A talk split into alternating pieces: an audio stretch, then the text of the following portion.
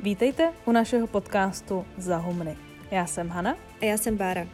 My obě máme vystudované mezinárodní vztahy, rádi si povídáme o tom, co se děje ve světě a rozhodli jsme se naše konverzace nahrávat.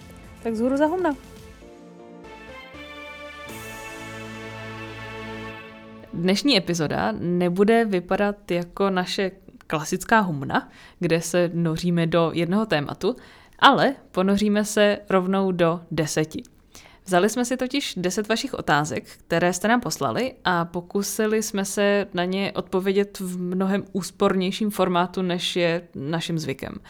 U některých se nám to úplně úsporně nepovedlo, ale u jiných ano.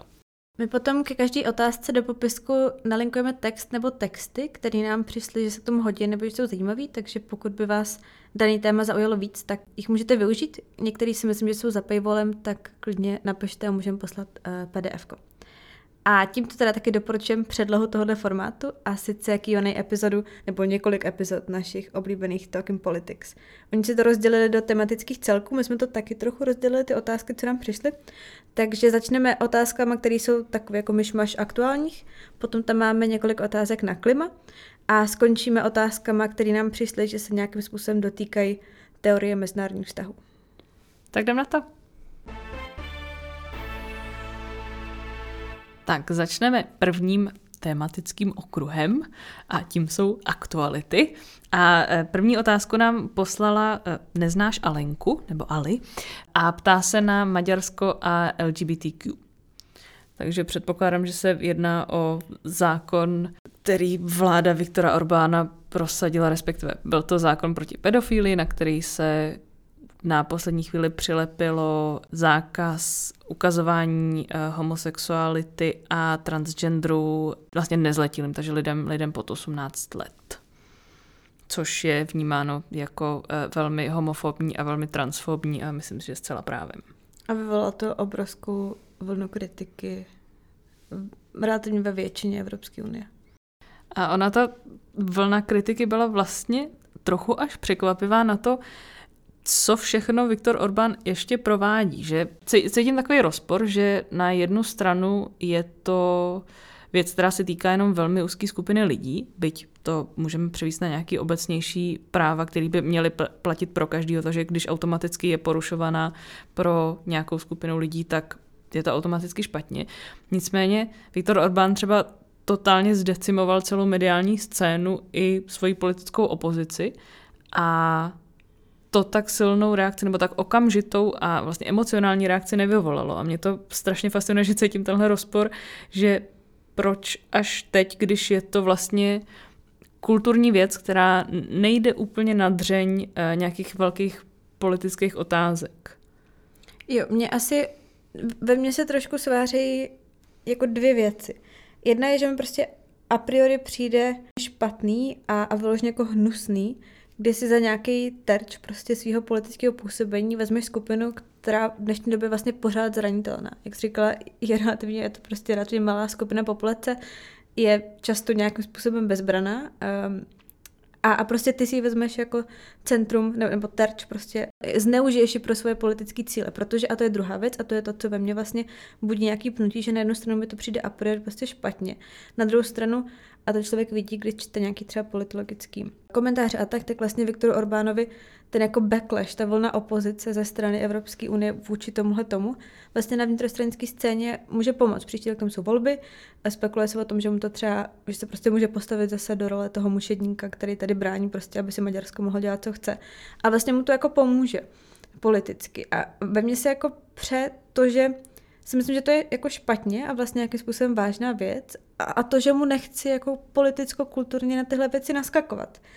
A, a zároveň to ve mně vyvolává takový jako pocit nejistoty až jako v úzovkách strachu, protože mi přijde, že tohle je příklad, který velmi dobře ukazuje, jak, ehm, když si vezmeme teď příklad Evropské unie, takže vlastně to, na čem funguje, teď všichni se že ohání v úzovkách, že to vlastně porušuje evropské hodnoty, ale vlastně velmi rychle na tomhle případu zjistíme, že co jsou evropské hodnoty, je něco, co je spíš jako symbolický. Není to nic, co by bylo jako zcela jasně kodifikované, není to nic, co by prostě bylo vymahatelné.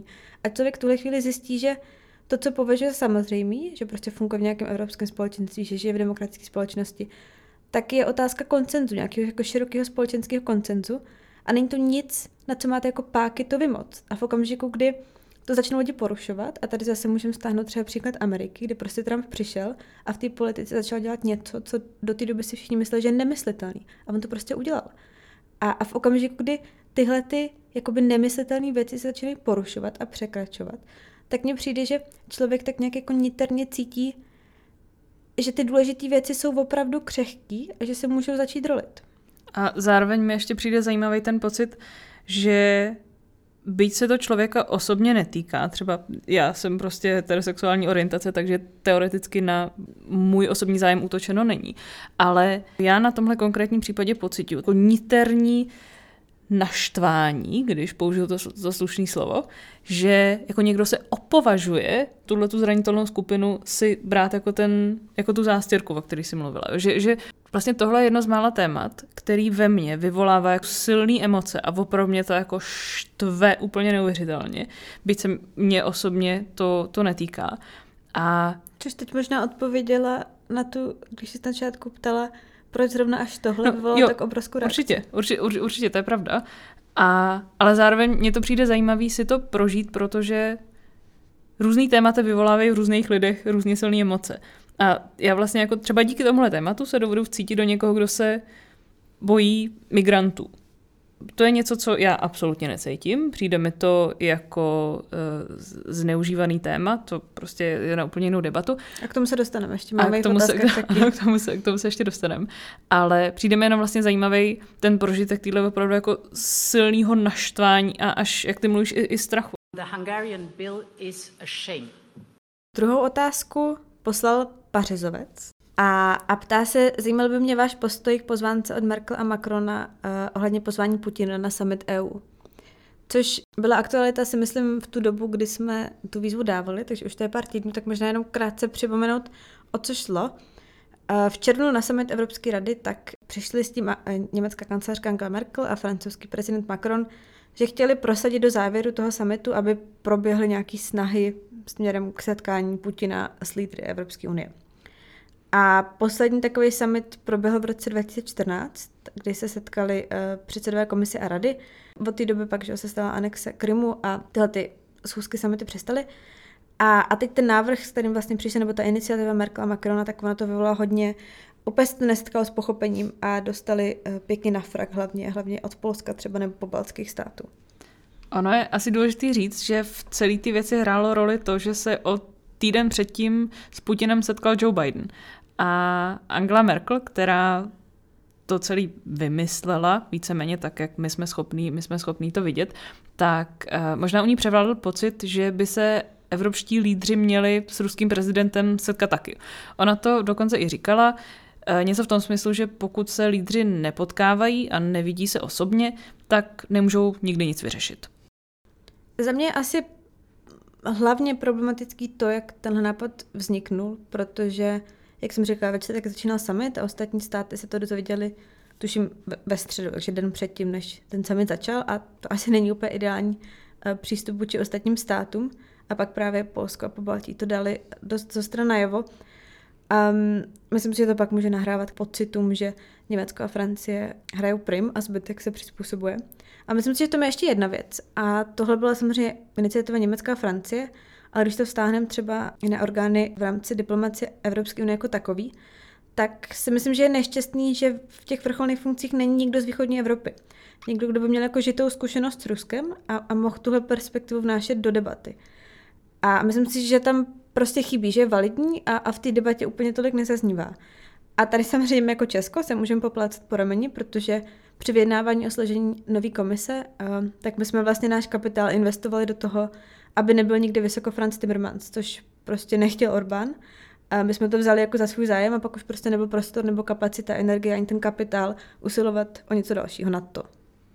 A je to taky mimochodem argument pro to, proč bychom se měli snažit dostávat víc Čechů do, do, do institucí, kde jsme prostě podreprezentovaný a opakuje se to pořád dokola, respektive z té odborné komunity se to opakuje pořád dokola. A tohle si myslím, že je jeden konkrétní příklad, kde je to krásně vidět, proč je to potřeba. Kdybych já měla říct svůj názor, tak podle mě je to velký dilema, jestli se teda potkávat nebo nepotkávat, to, co jsem zmiňovala předtím, co vlastně sama Angela Merkel říkala, protože na jednu stranu diplomacie je tu přesně od toho, aby se zasadila o nějakou koexistenci i velmi odlišných celků. Ale na stranu druhou nechcete úplně dávat někomu legitimitu tím, že se s ním setkáte a nedej bože byste za ním třeba ještě někam jeli. A v momentě, kdy někdo na vás a vaše spojence dělá kyberútoky, zavírá a tráví opozici nebo vyhazuje muniční sklady na vašem území, tak s tou zdvořilostí to půjde hodně stuha. A mně tohle jako přijde jedno velký zajímavý dilema a z nějaký v nějakém ohledu chápu, chápu obě strany, byť já osobně bych se třeba asi přikláněla spíš k tomu se nepotkávat a, a izolovat, dokud jako nedojde k nějakým opravdu nápravným krokům, respektive k nějakým závazkům, který stejně nejsou úplně vymahatelný, ale k závazkům uh, směrem třeba k nějaký omluvě nebo náhradě škody nebo, nebo podobně. Což mimochodem v tom, v tom návrhu těch závěrů, závěrů bylo napsané. Tady je prostě ta otázka, jak s Ruskem vůbec jako diplomaticky jednat v okamžiku, kdy prostě Krym je anektovaný a jako ta realita na zemi je taková, že jako zpátky asi nepůjde. Jo. A teď je otázka, opravdu to dilema, jak si říkala, jestli je možný si někdy říct, pojďme jako nakreslit tlustou čáru a začít znova.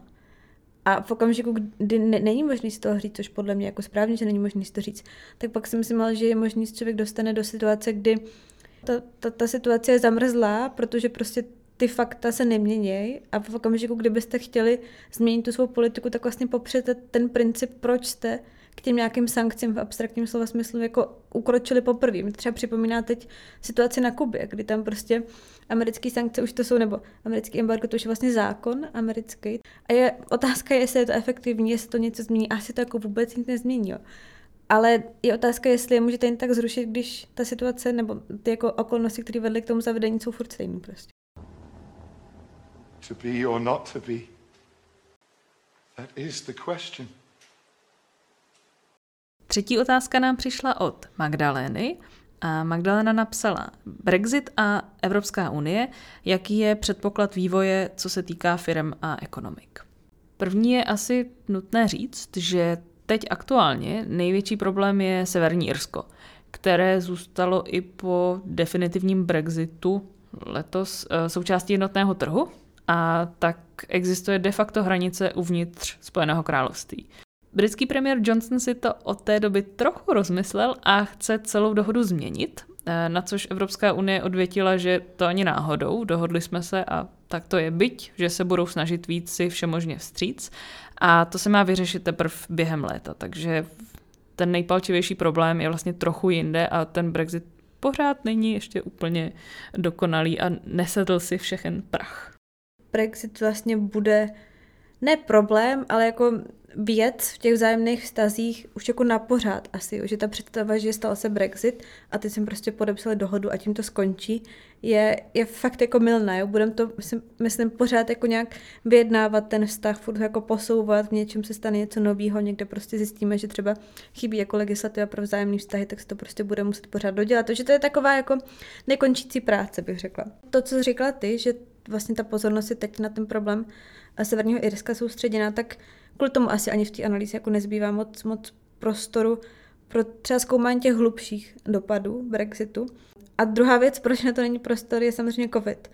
Prostě COVID a Brexit, jakožto dva nějaký šoky pro ekonomiku, přišly najednou.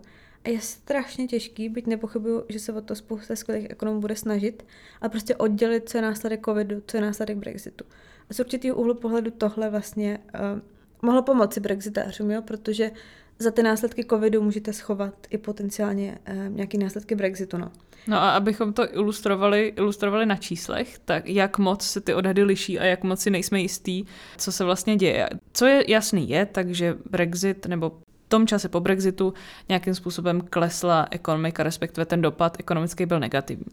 Ale nevíme o kolik, protože třeba co se týče vývozu z Británie do Evropské unie, tak podle britského národního statistického úřadu vývoz klesl během prvního čtvrtletí v roce 2021 o 5%. A podle Eurostatu ten pokles byl o 24%. V dovozu to ten rozdíl není tak markantní, tam se to liší 13 a 19% ale stejně ty rozdíly jsou tak velký, že my vlastně v tuhle chvíli nejsme vůbec schopní odhadnout, když ani statistici se neschodnou, jak se ta celá věc má, tak my obyčejný, nechci říct profesionálové, ale... Volnočasoví analytici. Ano, volnočasoví analytici, tak my vůbec nejsme schopní posoudit, jaký ten dopad reálně bude. Jediné, co se vlastně dá říct, že od začátku roku, kdy byl ten Brexit plus minus formálně, jak jsem říkala, završený, tak ta vzájemná výměna zatím klesá. A co se týče dlouhodobějšího odhadu, tak ta čísla se pohybují okolo 4% poklesu britského HDP v porovnání s Evropskou unii. Je to kvůli tomu, že jednak se Británie teoreticky stane o něco jako méně atraktivnějším místem pro investice a za druhý se předpovídá nedostatek pracovní síly, což prostě můžete číst teď v různých zprávách, že v některých sektorech, třeba v potravinářském průmyslu, prostě nemají dost pracovníků. Takže pod čarou to teď vypadá na scénář, který předpovídali všichni odborníci. A čistě ekonomicky to nebude žádná sláva asi. And my friends, we export French knickers to France. French knickers made in this country.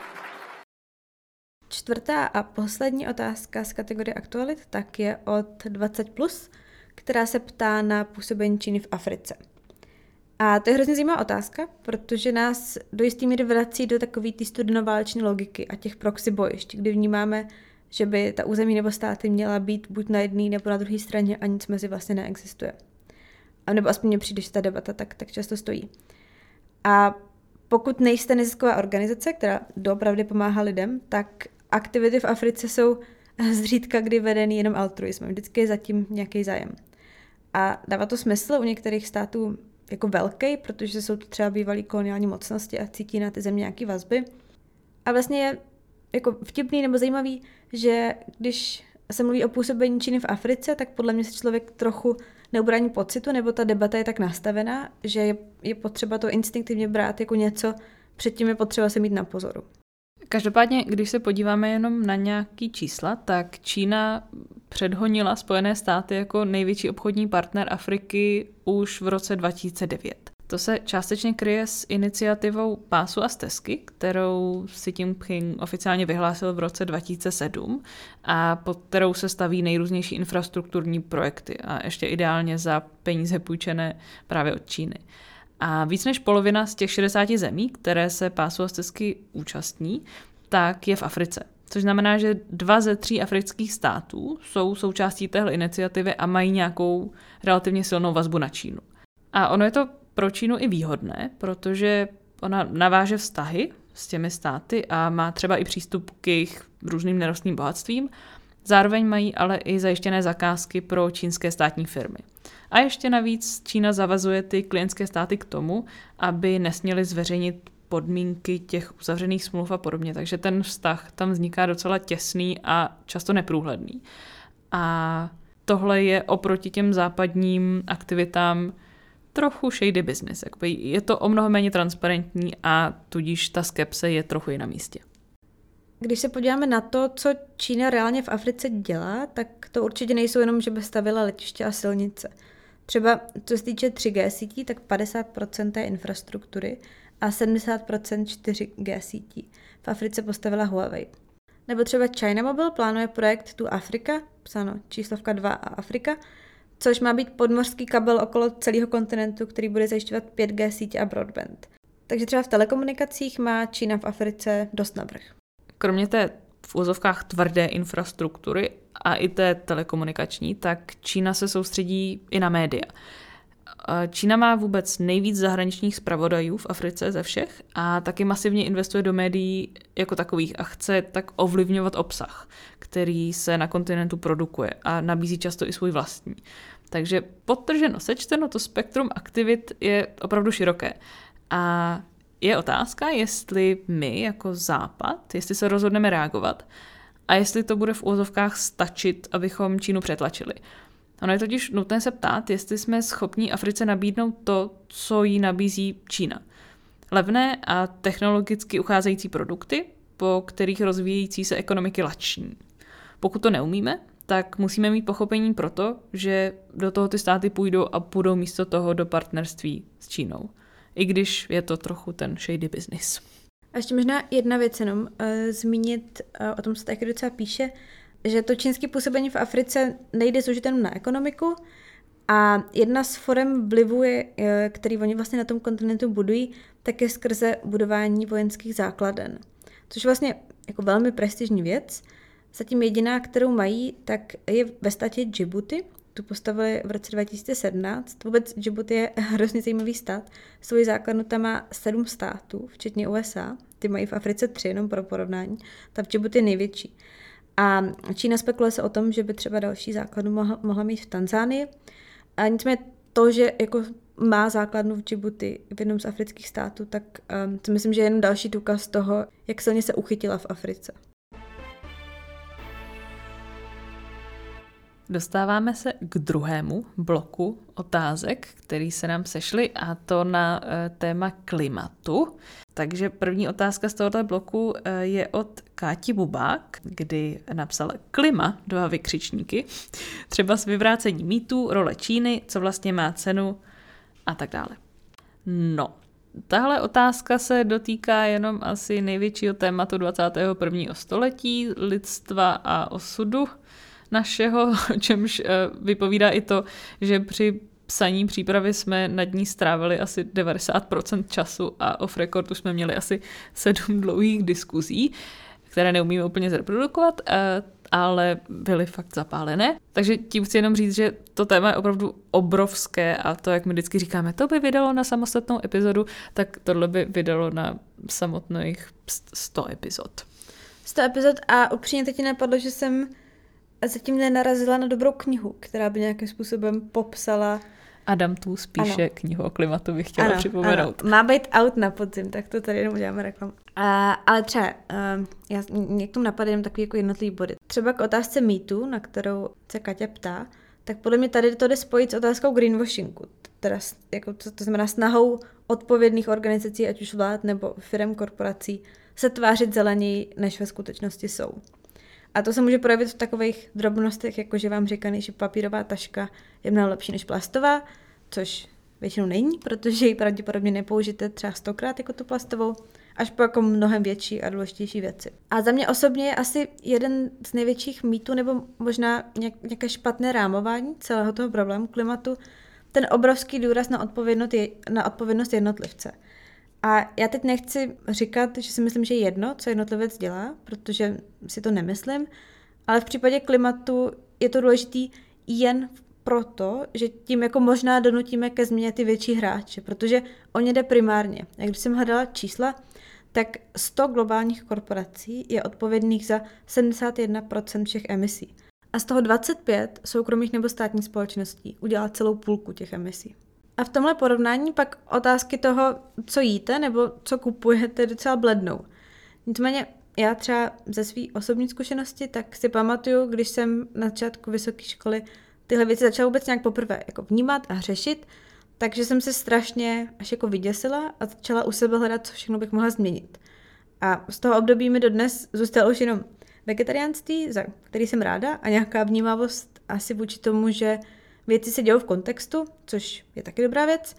Nicméně myslím si, že je velmi snadný to přehnat a v nějak jako zoufalý snaze udělat co nejvíce můžete dostat do neúplně hezkého stavu mysli a spadnout až do nějakých úzkostí, že to není dost. Ostatně um, není úplně od věci připomenout, že dneska se mluví o a teď to vypadlo. Environmentálním želu. Ano, já jsem měla říct klimatické tísně, ale o environmentálním želu. No, takže tím a tím všem se snažím jenom říct, že když se podíváte na ta čísla, která jsem říkala, tak pak vám to velmi rychle připomene, že na vás, jako na tom jednom malém človíčkovi, nakonec zas tak nezáleží.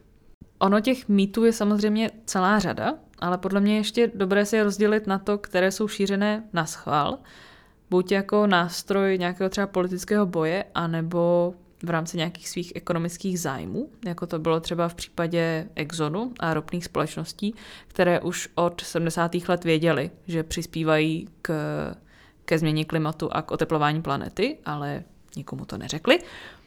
A na druhou stranu pak ten efekt toho, že lidé jsou prostě upřímně občas nezištně zmatení, protože klima je výsostně vědecké a odborné téma. A občas můžou ty mýty prostě šířit de facto nevědomky. Takže to je jenom poznámka, že je podle mě dobré občas rozlišovat záměr někoho, kdo třeba šíří něco, co není pravda. Další část otázky byla Čína a tohle je aspoň pro mě úplně fascinující část celé té debaty, nebo celého toho tématu. A zrovna minulý měsíc, myslím, tak se na stránkách Foreign Affairs objevila skvělá debata o tom, jak by měl Západ k Číně přistupovat eh, v otázkách klimatu. Jenom pár čísel pro kontext, proč je to tak důležitý. Čína dneska vyprodukuje něco přes čtvrtinu světových emisí, zhruba 27%. Pak jsou Spojené státy 11%, Indie 6,6% a Evropská unie 6,4%. A veškerý trend nárůstu nových emisí jde z rozvojových zemí. A já jsem nedávno do Respektu dělala rozhovor s Martinem Wolfem z Financial Times a on to řekl velmi jako krutě v tom rozhovoru, nebo tvrdě, ale on prostě říkal, že na nás na západě jakoby vůbec nezáleží. Respektive záleží na nás jen v tom smyslu, že musíme díky našemu bohatství vymyslet jako nové technologie a pak se o ně podělit. Ale to samotné snižování emisí musí primárně přijít ze strany Ázie.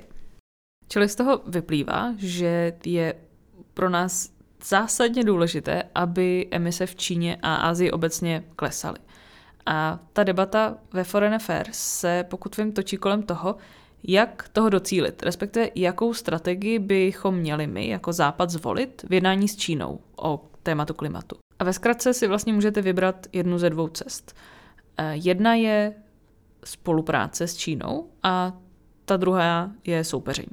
Zastánci soupeření tvrdí, že Čína vstřícnosti Západu využije k tomu, aby si na nich vynutila ústupky v jiných oblastech, typicky třeba v porušování lidských práv, plus poukazují na to, že Čína se úplně nechce vzdávat uhlí a bude tak de facto nemožné jí k tomu donutit. Když se podíváme na to, co čínští představitelé světu slibují, tak oni říkají, že začnou odstavovat uhelné elektrárny od roku 2030.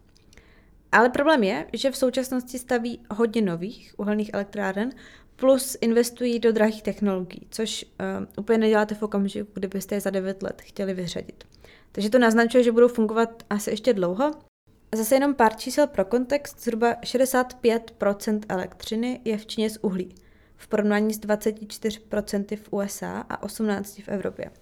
Čína v posledních letech zavřela některé uhelné elektrárny, ale autoři toho jakoby soupeřícího přístupu, oni píšou, že je to trochu zbáta do louže, protože je zavřela v bohatých pobřežních oblastech, kde třeba lidem vadilo znečištění ovzduší, tak tam je zavřela, ale místo nich otevřela nové v chudším vnitrozemí. A klíčový argument toho tvrdého přístupu je v tom, že Čínu nic dobrovolně nepřinutí, aby se uhlí vzdala, protože jí pomáhá generovat ekonomický růst a elektřinu. A vládnoucí komunisté nebudou chtít riskovat jakékoliv výpadky nebo ekonomická omezení, která by mohla vést k nespokojenosti lidí, což se tradičně říká, že je něco, čeho se ta komunistická elita velmi bojí. A podle autorů tak je řešením pro Západ zavést celosvětovou uhlíkovou daň. USA by měly udělat nějakou koalici s dalšími spojenci a díky síle svého trhu, kterou by tahle eh, koalice jako zastupovala, tak Čína by o tenhle trh nechtěla přijít a tím pádem by i ta uhlíková daň donutila modernizovat a zazeleňovat svoji ekonomiku, díky čemuž by se pak vyhnula tomu případnému clu. No a proti tomu stojí ten druhý přístup, který říká, že silou nikam nedojdeme a že s Čínou musíme spolupracovat. Autoři téhle esy zase argumentují, že Čína bere klima vážně a není důvod jí podezírat z opaku. Čína je extrémně náchylná na výkyvy počasí, což jsme třeba teďka viděli při těch nedávných záplavách, a kvůli měnícímu se klimatu budou tyhle výkyvy přibývat. A na nových zelených technologiích taky chce stavět svoji ekonomiku. A díky tomu chce předehnat západ a stát se tak novým technologickým lídrem, což se třeba děje v oblasti soláru. Další argument je to, že v Číně roste využívání obnovitelných zdrojů, takže zase není důvod se domnívat, že by ten trend nepokračoval. A navíc to potenciální soupeření by podle nich poškodilo reputaci Spojených států ve třetím světě. To se nám zase trošku propoje s tou Afrikou. Takže Západ by měl plnit své závazky a poskytovat prostě finanční pomoc chudším zemím, aby ten přechod zvládli. A nesoupeřit místo toho s Čínou, neplejtvat ten kapitál na soupeření s Čínou. Vlastně tady vidíme, že je možné úplně diametrálně odlišně chápat nebo interpretovat to, co se v Číně děje. Jedna strana si myslí, že Čína to myslí vážně, nebo chápe tu situaci, takže Čína to myslí vážně, dělá potřebný kroky, druhá strana si zase myslí, že nás vlastně Čína chce tak trochu oklemat. Um, No a samozřejmě, protože jsou od, tak odlišné interpretace té situace v Číně, tak jsou i odlišné názory na to, jakou strategii bychom vůči ní nebo v tom jednání měli zvolit. A je to hrozně relevantní otázka, protože na podzim se blíží eh, důležitý klimatický summit OSN v Glasgow, kde tohle určitě nějakým způsobem se projeví.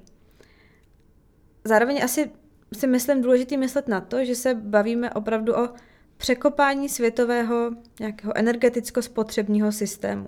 A to v situaci, kdy někteří mluví o tom, že vypuká nová studená válka. Tím jenom chci ilustrovat, že to je tak strašně složité téma, že si myslím, že každá otázka vyvolá deset dalších. A tady můžeme dát pár příkladů a toho, jak složitý to je. Třeba Čína dnes skutečně vyrábí většinu zelených produktů, díky kterým chceme zazelenit naše ekonomiky. Od soláru, který zmiňovala Hanka, po baterie do Tesel. Ironické ale je, že k jejich výrobě často používá uhlí. Takže když to přeženu, do celého světa vyvezeme Tesly, které jezdí na baterii vyrobenou díky uhlí a v Číně ta elektřina, na kterou bude Tesla jezdit, tak bude taky nejspíš z uhlí. Ono to celé má ale i abstraktní a morální rovinu, což můžeme vzít jako další příklad. Emise CO2 v atmosféře zůstávají docela dlouho. Ta doba rozkladu je mezi 20 a 200 lety. A v současnosti celou polovinu emisí, které jsou teď v atmosféře, tak jsme tam poslali my, Evropa a Spojené státy. A Čína a Indie tak se na tomhle současném složení podílejí pouze ze 12%.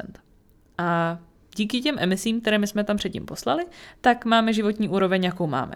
A proto se nabízí otázka, jak moc máme právo chtít po některých zemích, aby omezili svoji vlastní produkci, pokud by tím snížili svoji životní úroveň. Tuhle otázku samozřejmě okamžitě přebije argument, že pokud něco nezměníme, tak uhoříme všichni společně, ale i tak je to relevantní otázka, se kterou se musíme nějakým způsobem poprat. Ale my absolutně netušíme jak. Další otázku poslal Jakub Lelek a ptá se, jestli se někde reálně diskutuje budoucí migrační krize z důvodu změny klimatu. A řeší se to určitě v několika rovinách, byť asi ne na správných místech. A u nás v Česku se to určitě neřeší. Ale jeden způsob nebo jeden typ té debaty je nějaká jako projekce, analýza toho, jak ta případná situace může vypadat. A druhá debata se týká nějaké právní definice. Já se vezmu to první, protože k tomu mám dvě věci. Jednak jsem si vzpomněla na úplně skvělý projekt New York Times a ProPublica, kteří loni namodelovali situaci, co se týče klimatické migrace pro americký kontinent. Takže pohyb vlastně z jihu a ze střední Ameriky nahoru na sever. A má to úplně skvělý grafický zpracování a určitě to stojí za to. A druhá věc, kterou jsem si našla, tak jsou obecné odhady. A, a oni se liší, dokonce velmi, a, ale do poloviny století, čili do roku 2050, tak podle jedné studie má být v pohybu kvůli klimatu asi 143 milionů lidí. Z Latinské Ameriky, nejvíce subsaharské Afriky a z Asie. A podle OSN tohle číslo může být až jedna miliarda lidí, což je pro mě úplně nepředstavitelné číslo. Můj mozek prostě nedokáže pochopit, co by to přesně znamenalo.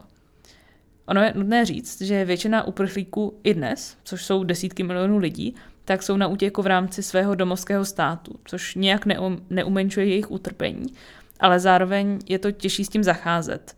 Třeba v rámci mezinárodního práva a co se týče povinností nás jako relativně bohatých států. Čímž navážu na tu druhou debatu a té jakoby právní definici, protože pojem klimatický uprchlík tak zatím není mezinárodním právem nějak vymezený. A to znamená, že pokud někdo prchá před nesnesitelným vedrem nebo nedostatkem vody nebo naopak spotápějící se domovské vesnice, tak podle mezinárodního práva nemá nárok na to, aby byl brán za uprchlíka a byla mu tím pádem nabídnuta nějaká mezinárodní pomoc. Třeba i proto, že právě zůstává ve své domovské zemi. Jak to mám ještě jednu poznámku, protože mně přijde, že když se o tomhle tématu bavíme, tak máme tendenci narážet na limity naší empatie a vůbec si nedovedeme představit, co to znamená být uprchlík nebo klimatický uprchlík. Ona ta akademická debata o tom, jak klimatického uprchlíka vymezit, je strašně důležitá, protože z toho pak vzejdou pravidla, která budou v praxi použitá.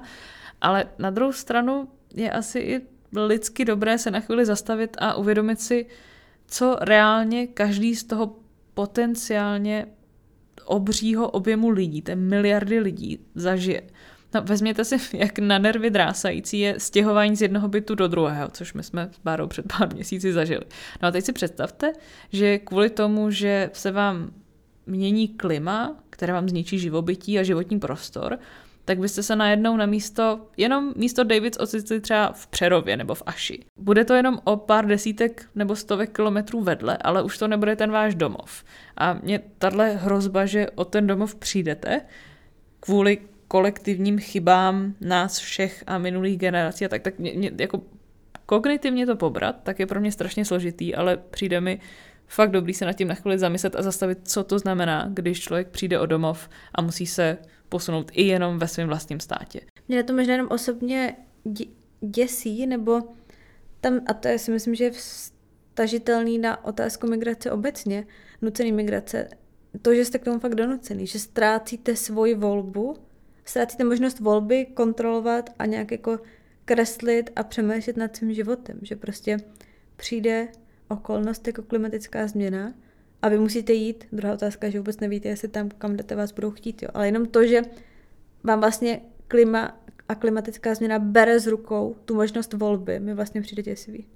Což nám dělá opět oslý můstek k naší eh, sedmé otázce, kde se Vojta 12 ptá, co vám dělá větší starost? Extremismus a změny ve světovém řádu nebo klimatická změna? Což je taková velmi eh, pozitivní otázka. Mě k tomu napadá, já zrovna čtu knihu How Will Capitalism End, kde je jedna z myšlenek to, že kapitalismus nebo náš ekonomický systém jednak může skolobovat kvůli svým vnitřním pnutím, ale i kvůli nějakým exogenním šokům. Šokům zvenku toho systému. A jsou tam zmíněné dva scénáře. Jeden je jaderná válka a druhý je právě změna klimatu. A zároveň bych si jako třetí scénář dokázala představit i právě ten rozpad konsenzu, o kterém jsme mluvili třeba v souvislosti s Orbánem. Že najednou ty základní pravidla, které jsme si mysleli, že všichni nějak dodržujeme, tak je nedodržujeme. No a kdybych se musela rozhodnout, co z toho mi dělá větší starost, tak se asi rozhodnu pro změnu klimatu. A to hlavně proto, že podle mě je do nějaké míry nevyhnutelná, respektive víc nevyhnutelná. Rozpad toho koncenzu ve společnosti se taky může zdát nevyhnutelný, ale je to o něco abstraktnější a stojí zatím vlastně relativně jednoduchá rozhodnutí konkrétních jednotlivců a stačilo by relativně málo ten koncenzus trochu navrátit. Kdežto změna klimatu je mnohem komplexnější a včera bylo pozdě. Navíc se tam dá vidět i jistá kauzalita mezi změnou klimatu a rozpadem společnosti. Pokud my tu změnu klimatu nějakým způsobem nezvládneme, tak se nám určitě nebude žít lépe pospolu. Když to naopak, že by rozpad společnosti nutně vedl ke klimatickým změnám, tak to tak úplně neplatí. Takže asi cítím, že klima tak trochu vyčnívá nad všechny ty ostatní problémy, které máme, protože není téměř nikdo, koho by se netýkala a kdo by před ní uměl utéct. Aspoň na déle než tu čtvrt hodinu, co nějaký miliardář stráví na hranici atmosféry a vesmíru. Mně přijde, že jsou to tak trochu spojené nádoby. Jednak, jak Hanka říkala, případná klimatická katastrofa podle mě stoprocentně povede k nějakým otřesům našeho systému. Já bych, a teď se tady projeví nějaký asi můj vnitřní trochu konstruktivismus, tak bych ale nebyla zas tak nešťastná z té případné změny světového řádu. I když teď to, teď to jako říkáme obecně, ta otázka, té otázce je to obecně, aniž bychom jako specifikovali, co světovým řádem myslíme. Ale já chci říct, že podle mě světový řád vznikl v nějakou dobu, v nějakém kontextu a reagoval na nějaké potřeby tehdejších společností. A jak se doba, ty společnosti i celkový kontext proměňují, tak je podle mě úplně legitimní přemýšlet i o proměně toho zastřešujícího řádu. To, myslím, nějaké přednášce říkala Anne-Marie Coulter, což je americká profesorka mezinárodních vztahů, že je přece absurdní myslet si, že systém, který jsme vybudovali po a díky druhé světové válce, by měl bez změny fungovat i sto let poté. Vždycky samozřejmě záleží na tom, o, jak, o jakých změnách mluvíme, ale v principu mi změna nepřijde špatná, dokonce možná nutná. A jenom jednu větu k extremismu. V historii jsme kolikrát viděli, že to, co bylo extrémní, se pak stalo pilířem našich systémů, ať už třeba všeobecné volební právo nebo ženské právo. Třetí blok jsme si pracovně nazvali teorie. A osmá otázka a první otázka z této kategorie, tak je od Vojty Hořánka. A ten napsal, že by rád slyšel od nás konzervativní pohled na mezinárodní vztahy, a teď cituji, ačkoliv se mi váš liberal left bias líbí. Takže liberálně levicový bias a asi musíme uznat, že tady trochu je. Jako jo a ne, nebo No takhle, já řeknu jednu obecnou věc na začátek a potom jenom řeknu, že je to strašně složitý, protože už jenom definovat, co je konzervatismus a liberalismus, na tom se prostě jako lidi neschodnou. Um, I když tady v tom případě na rozdíl od toho klimatu o tom jsou knížky, takže dám nějaký skvělý, který jsme četli a doporučuji do popisku. A já bych možná jenom řekla, že ta otázka, nebo Vojta píše, ptá se na mezinárodní vztahy, um, nejsem si jistá, jestli myslí specificky akademickou disciplínu jako takovou, nebo jestli třeba trochu obecně víc na konzervativní chápání mezinárodního systému nebo zahraniční politiky. Protože si myslím, že tohle všechno jsou jako podobná témata, ale každé trochu jiné. Když jste konzervativní akademik, co o mezinárodních vztazích nějak přemýšlí, a pak se dostanete do vlády, tak dává smysl, že budete prosazovat konzervativní zahraniční politiku. To ale můžete dělat i bez jakéhokoliv akademického zázemí.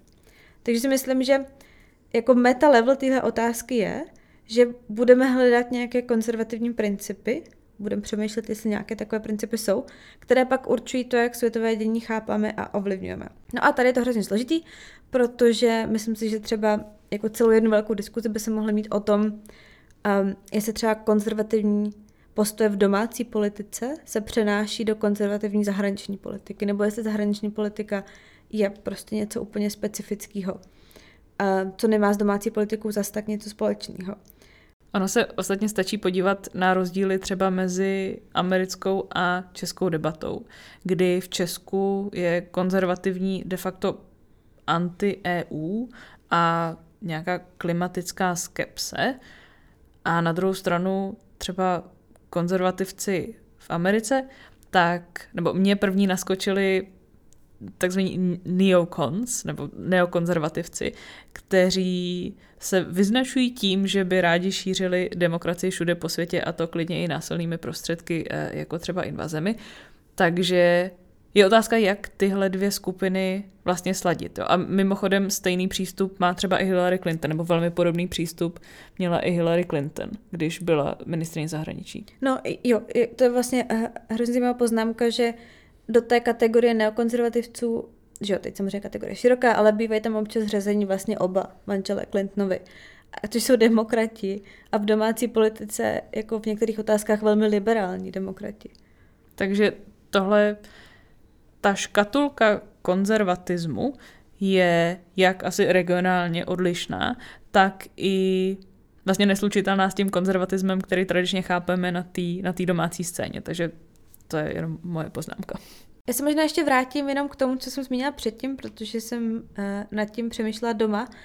A to je ta otázka, jestli existují nějaký konzervativní principy, které pak ovlivňují to, jak člověk vnímá zahraniční politiku, ale i obecně mezinárodní systém a to, to co se děje vlastně v tom mezinárodním prostoru. A podle mě jedna z oblastí, kde můžeme nějaký konzervativní princip, nebo aspoň třeba ve filozofických uh, textech se o tom tak mluví, tak to je otázka toho, jak vnímáte podstatu člověka. Ono se říká, že konzervativnější lidé člověka někdy vnímají jako v uvozovkách nevyhnutelně špatného. Že prostě lidé jsou tvorové náchylní ke špatnostem, že to je nějaké naší přirozenosti. A je potřeba s tím počítat. A když tohle to převedeme na mezinárodní vztahy, tak je potřeba počítat s tím, že ve světě, kde neexistuje žádná silná centrální vláda, žádný světový policajt, tak vás kdykoliv někdo může napadnout, poškodit. A tak vlastně třeba z perspektivy státu jedna ze základních věcí je nutnost existence nějaké dobře připravené armády. Takže důraz na armádu, důraz na zbrojení, důraz na bezpečnost je podle mě něco, co jde vysledovat spíš v tom jako konzervativnějším názorovým proudu. Byť říkám, to, je to veliká škatulka, ale myslím si, že když já jsem přemýšlela o té otázce, tak jsem šla tímhle tím směrem. Snažila jsem se přemýšlet nad tím, jestli jsou nějaké konzervativní principy a pak koukat na to, jestli se nějak promítají do uh, toho, jak lidé přemýšlí o mezinárodních věcech. Clinton herself was a young Republican in her youth and called Goldwater a rugged individualist who swam against the political tide. During her term in the Senate from 2001 to 2009, her hawkish views on foreign policy and early support of the Iraq War and the War on Terror were aligned with those of many conservatives, including President George W. Bush himself. Další otázku posílá Timotej Kováčik a ptá se na změnu rozhodování ve společné evropské zahraniční politice. Z jednomyslnosti na hlasování kvalifikovanou většinou. Já bych tady na začátku řekla jednu krátkou historku, kterou jsem od té doby kooptovala pro spoustu věcí a mám ji nazvanou test Ficom, respektive ji tak nazval jeden slovenský novinář, když mluvil o situaci na Slovensku po vraždě Jana Kuciaka a Martiny Kušnírové a těch politických a společenských změnách, které, které nastaly. A on varoval před takovým až revolučním nadšením, kterým se omlouvají kroky vlastně mimo nastavená pravidla, aniž bych změnila ty pravidla. A test Ficom v jeho, nebo test Ficem v jeho podání znamená uh, zeptat se sám sebe, co bych si o tom myslel, nebo myslela, kdyby tenhle krok nedělala v ozovkách moje strana, ale Robert Fico, nebo třeba Viktor Orbán. A takhle nějak mi přijde dobré uvažovat i o jednomyslnosti v evropské zahraniční politice. Protože ono by to usnadnilo mnohé věci. Třeba Viktor Orbán by nemohl zneužívat svého veta, nebo by se nestalo, že Kypr smíchá otázku sankcí na Bělorusko s vlastním problémem s Tureckem. Tyhle věci jsou prostě nešťastné. Ale je otázka, jestli to, že nám vadí tyhle konkrétní kroky konkrétních zemí, tak jestli je to dostatečný argument pro to změnit celou, celý princip fungování té společné zahraniční politiky jako takové. Pak je taky asi potřeba si říct, že opravdu nepravděpodobné, že k té změně dojde, kdybychom chtěli. Byla by k tomu potřebná změna zakládajících smluv, nebo takzvaná přechodná nebo překlenovací doložka, která ale musí být schválena taky jednomyslně, takže nikoho neobejdete. Plus by to nevyřešilo ty reálné neschody, ty tam furt budou. Evropská unie by byla sice navenek akceschopnější, ale pokud pak by se stejně mohlo stát, ono se to děje i dnes, ale někteří lídři přijedou domů a tam naříkají, že Němci, Francouzi zase přehlasovali. Takže tohle vlastně úplně nevím, jestli je krok k tomu, jak nějak zlepšit jednotu a harmonii v Evropské unii. Tak a poslední desátá otázka, tak tu nám položil Marek Doležal a napsal, koho byste chtěli pozvat na mochito, případně ananasový džus, podle toho, co máte radši, já si mochito. A, a v takhle odlehčené atmosféře se mohli dozvědět něco o mezinárodních vztazích a nebo světové politice nebo něco nového, inspirativního. No, my jsme si to rozdělili na žijící a už nežijící, abychom mohli zmínit aspoň dva. a já jsem si vybrala toho žijícího um, poradce Angely Merkel uh, pro evropské záležitosti, uh, který se jmenuje Uwe Korsepius. A to je pro mě úplně fascinující člověk. On má pravděpodobně víc vlivu než německý minister zahraničí a s Angelou Merkel byl de facto celou dobu jejího kancléřování. A já bych se prostě jenom ptala u toho Mochýta, jaké to je být u toho, jak člověk nakládá s tou zodpovědností vlastně a jak probíhá diskuze o těch neuvěřitelně těžkých tématech. A možná bych se ještě zeptala, jaká je jeho oblíbená kniha. Můj žijící člověk eh, podle mě je to velmi průhledný, ale já bych šla na mochito s Adamem Tuzem, dokonce si myslím, nebo bych si typla, že Adam Tuz pije mochito. Um, Podle mě pije víno, strašně moc vína. On má se svojí ženou, nebo jeho žena má nějaký biznis s vínem teda. Má i nějaký cestovní biznis, ty teda s ním jako strašný stalkři, ale vím, že uh, Adam Tus jako i prodává. On je podle mě nejen dobrý ekonom, ale i dobrý businessman. Um, a možná sommelier. A možná sommelier, ale prostě prodává možnosti, teď přes pandemii to bylo asi jako pozdržený, ale vlastních jako diskuzních večerů nad vínem. Takže tím jako chci jenom říct, že si myslím, že je mnohem přístupnější než tady pan Uwe.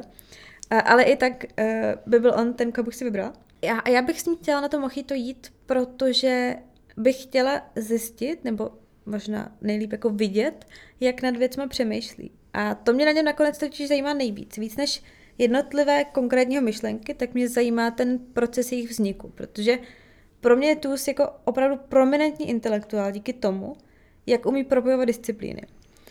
A já jsem někde v nějakém podcastu uh, vzpomínal na svoje dětství u babičky. Ona, myslím, babička i dědeček říkal, byli vědci v Londýně A vždycky u snídaně četli uh, noviny asi v šesti jazycích a tak nějak si to furt jako podávali a říkali si, co je kde zajímavého.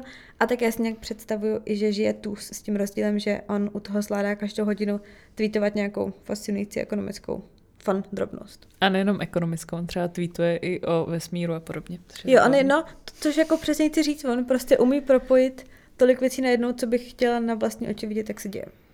Tam bych taky šla na to mochito teda. No, ale když se přesuneme k těm nežijícím, tak já jsem to měla jasné a Bára to okamžitě uhodla. Eh, já bych chtěla na... A teď si myslím, že mochito asi ne. Mm-mm. To by bylo... Na víno. Mm. Nebo ne? Já si myslím, že pili nějaký koktejly, ale... A tak nějakou whisky? Možná. Hm? Nebo jaký bourbon. Nebo sherry, ano, ano, ano. ano, ano. No, každopádně. John Maynard Keynes. Um, já bych si, nebo první bych jemu asi chtěla popovídat, co se stalo s jeho dědictvím. A až bych mu tohle řekla, tak už bych jenom tiše poslouchala. A chtěla bych ho vlastně jenom slyšet povídat o umění i ekonomii a o celém jeho neuvěřitelně širokým zájmu a rozhledu o život a o život lidí. On měl podle mě takovou strašně sympatickou představu o tom, jak ten život prožít. S přáteli okolo sebe, obklopený literaturou a uměním. No a zároveň měl ty obrovské všeobjímající představy o tom, jak uspořádat společnost a do toho to uměl všechno přesně spočítat. Takže pro mě je to naprosto fascinující člověk a asi, jak, jak říkala Bára Utuze, já bych chtěla vidět ten proces vzniku těch myšlenek, protože oni opravdu o něm, lidi, kteří se s ním potkávali, tak o něm často říkali, že byl opravdu geniální a že bylo neuvěřitelný sledovat, jak on se dostává k těm závěrům, jak jako rychle mu to pálí a zároveň jaký cesty si volí k tomu, že dojde k nějakému závěru. Takže tohle já bych jenom ho nechala dvě hodiny povídat a protože on by určitě se radostí teda dělal, jak jsem měla ten pocit z toho. Já bych taky ne na mochito asi, myslím si na víno, uh, pozvala Alexise Tokvila. Uh, Tocqueville, uh, myslím si, že asi nepotřebuje úplně představení, uh, francouzský sociolog, on na začátku 19. století projel kus Ameriky, tehdejších Spojených států, uh, relativně nově vzniklých, a pak o tom napsal knihu Demokracie v Americe, která je podle mě dodnes hrozně zajímavá. On tam popisuje, na čem podle něj funguje americká demokracie, jak funguje jejich společenská smlouva, kapitalismus.